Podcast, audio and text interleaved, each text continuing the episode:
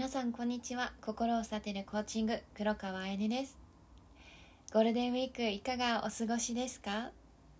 私は変わらずお仕事をしているんですけれども今日少しあの朝おじ時間があったので外に出たんですけど、まあ、今こういったね情勢なんですけど、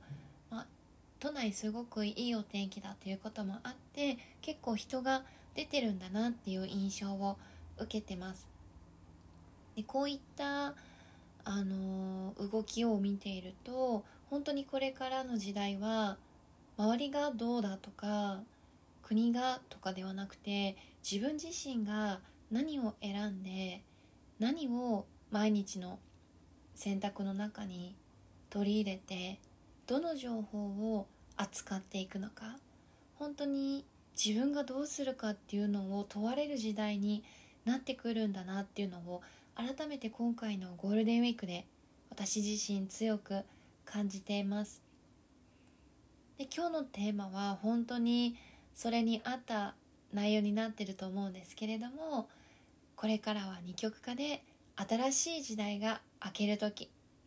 そんなお話を皆さんとシェアしていきたいと思います。よろしくお願いします。今日本って実は戦後最も億万長者の発生率が最高に増えてて私たち女性の年収も2000万円を超える方がものすごい勢いで増えてるんですね。でもその一方で生活保護を受けている方生活保護受給者は最大に増えているのもこれも現実事実です。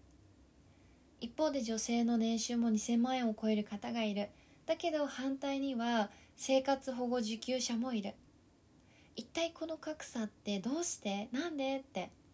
どうして今格差が起きているかというとそれは情報の格差なんですね。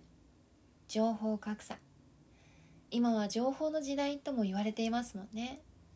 でも情報って今みんな同じ環境で得ることができますよね。スマホもみんな持っているし w i f i も近くのカフェに行けば無料で使えます。じゃあこの格差って一体何？っていうと実は情報を受け取るだけの人と情報を発信している人の差でもあるんですね。情報を受け取ってもそのまま自分だけで自分の中だけで止めてしまう人とその情報を誰かに伝えたい伝えようって。私はこうこうこうでこうだったよとかこうやって失敗を成功に変えて今こんな世界が広がってるよとか私もこうだったけどこれで解決できたよとか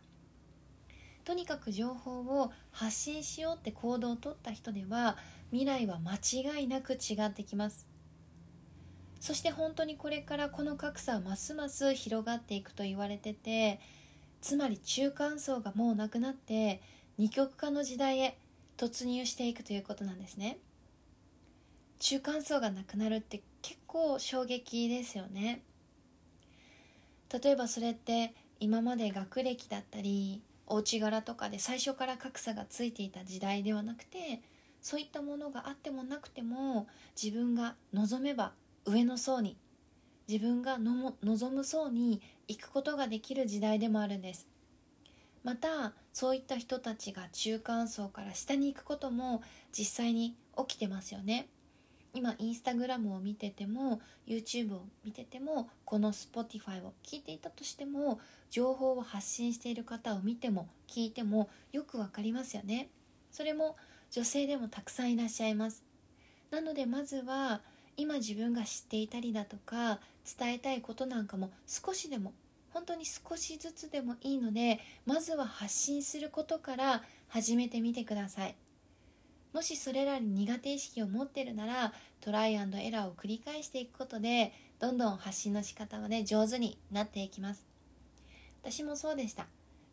去年始めた頃のライブインスタライブとかこのポッドキャストってすごく下手でしたし緊張して声がキンキンになってるのもありましたし全然上手じゃないです。で最初から100点を目指さなくても構わないので軽い気持ちでまずは発信していくことを習慣にしていきましょう。でお料理なんかもそうですよね。1回で美味しい味を出すことってすごく難しいですしお水の量これでいいのかなとかじゃあ火加減はとか調味料はどの組み合わせだと美味しくなるって。レシピも見ながら何度も何度も作っていくうちにレパートリーが増えたりしてさらに美味しいものができるようになりますよね。トライエラーを繰り返していけばどんどん上手になっていきますのでまずは発信することからしていきましょう。それで情報を発信して行ってこうアウトプットしていくと何が今の自分に足りてないのかが分かるようになったりするんですね。そうすると違う視点を持てるようになります。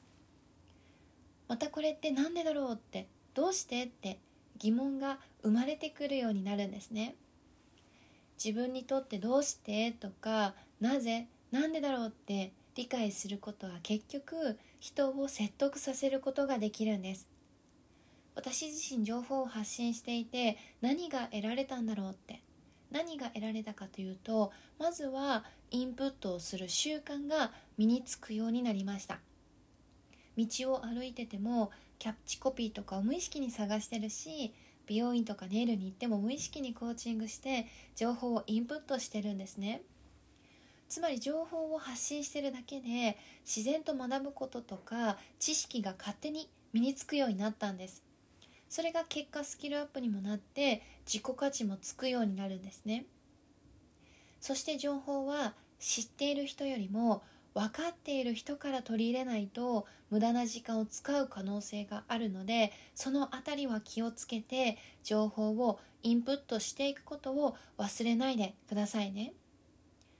自分の情報を知ってくれた人が喜ぶようなことだったり勇気づけ勇気づけたりすることを忘れないように情報を発信していただきたいなと思っています。でもしできないと思ってても今インスタグラムでご飯を載せたり洋服を載せたりするのはもともとフードライターとかファッションライターのやることですよね。